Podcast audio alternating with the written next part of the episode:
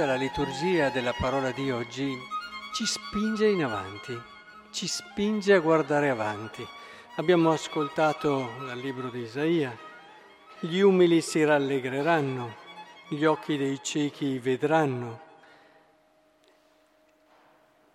i più poveri gioiranno nel Santo di Israele, perché il tiranno non sarà più sparirà l'arrogante, saranno eliminati quanti tramano l'iniquità. Tutta spinge in avanti aiutando a vedere il futuro in tutto il suo carattere promettente. È importante cogliere questo movimento proprio della parola.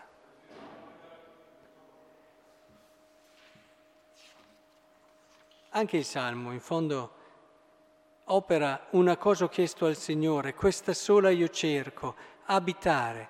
Cosa desideri? Cosa in fondo davanti a te c'è come prospettiva? Il Vangelo stesso, che cosa volete che faccia, cosa credete che io possa fare per voi, e avvenga secondo la vostra fede e così via. Non dobbiamo dimenticare questo. Noi credenti siamo persone che vivono di questa speranza.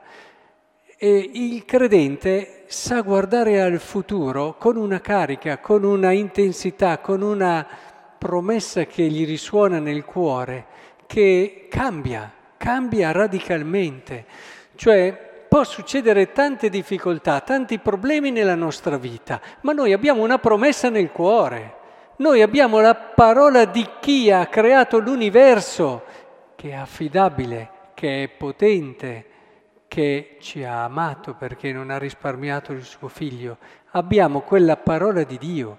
Come facciamo a dubitare del nostro futuro? Pensate il paradosso, quelle persone che si... Per questo è una cosa che può risultare grave, alcuni la ritengono in modo bonario una fragilità che c'è a volte, ma andare a consultare il futuro, a cercare di sapere, di possedere il futuro con tutti quei mezzi strani eh, che a volte possono anche diventare deviazioni serie, quando si comincia ad andare nell'occulto, ecco che si, diventa, si entra nel territorio del diavolo più che nel territorio del Signore.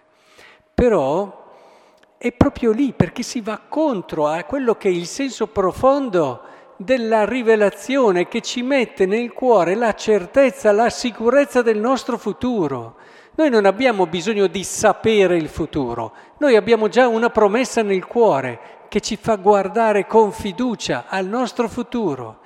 Quando c'è questa speranza, tutto diventa estremamente, eh, come dire, superabile anche leggero, anche le prove, anche le difficoltà. Provate a pensare a, a una prova, una malattia, una croce.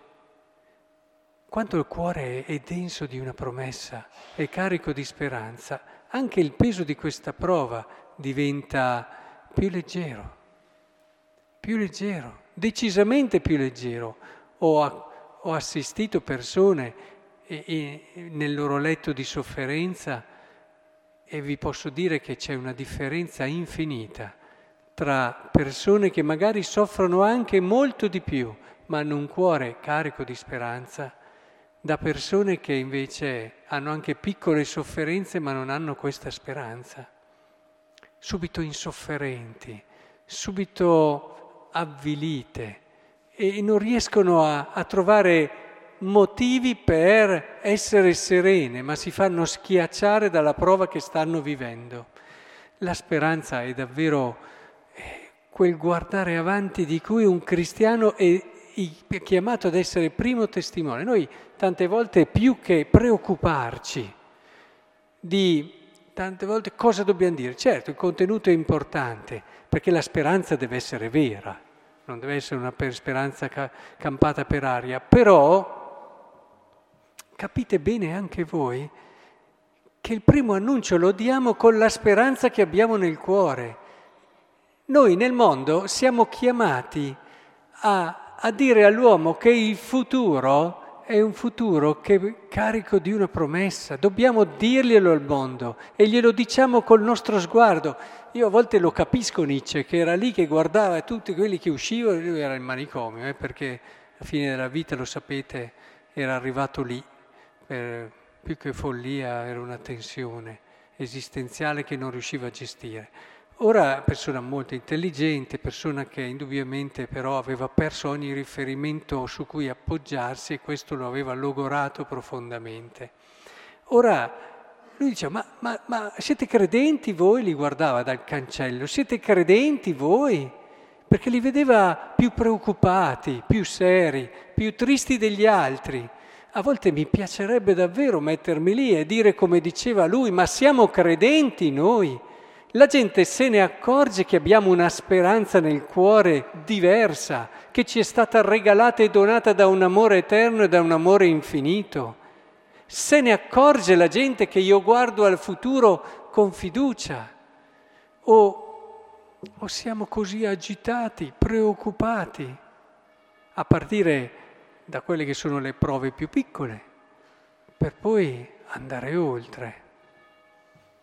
Io dico anche sempre ai giovani, va bene le interrogazioni, va bene essere preoccupati per un esame. Oh, ma noi abbiamo però anche una speranza ben più grossa di quell'esame lì, eh?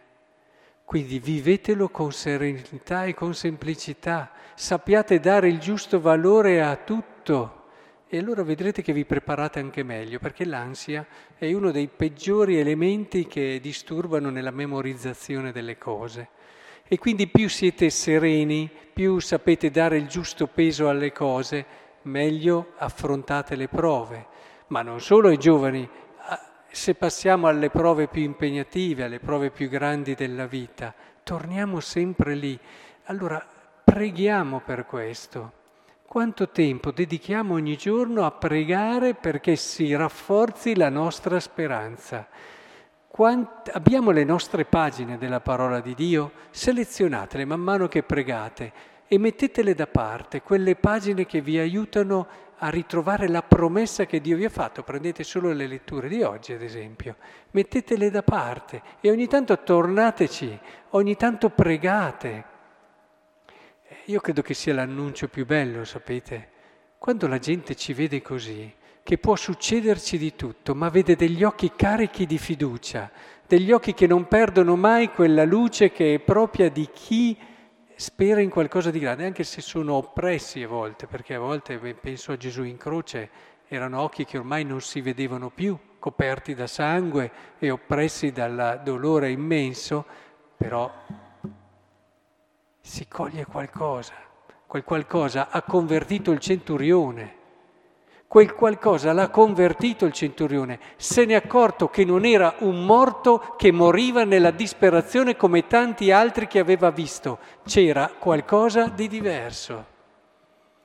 Che il Signore allora ci dia questa speranza, conquistiamo il mondo con il fuoco di questa speranza.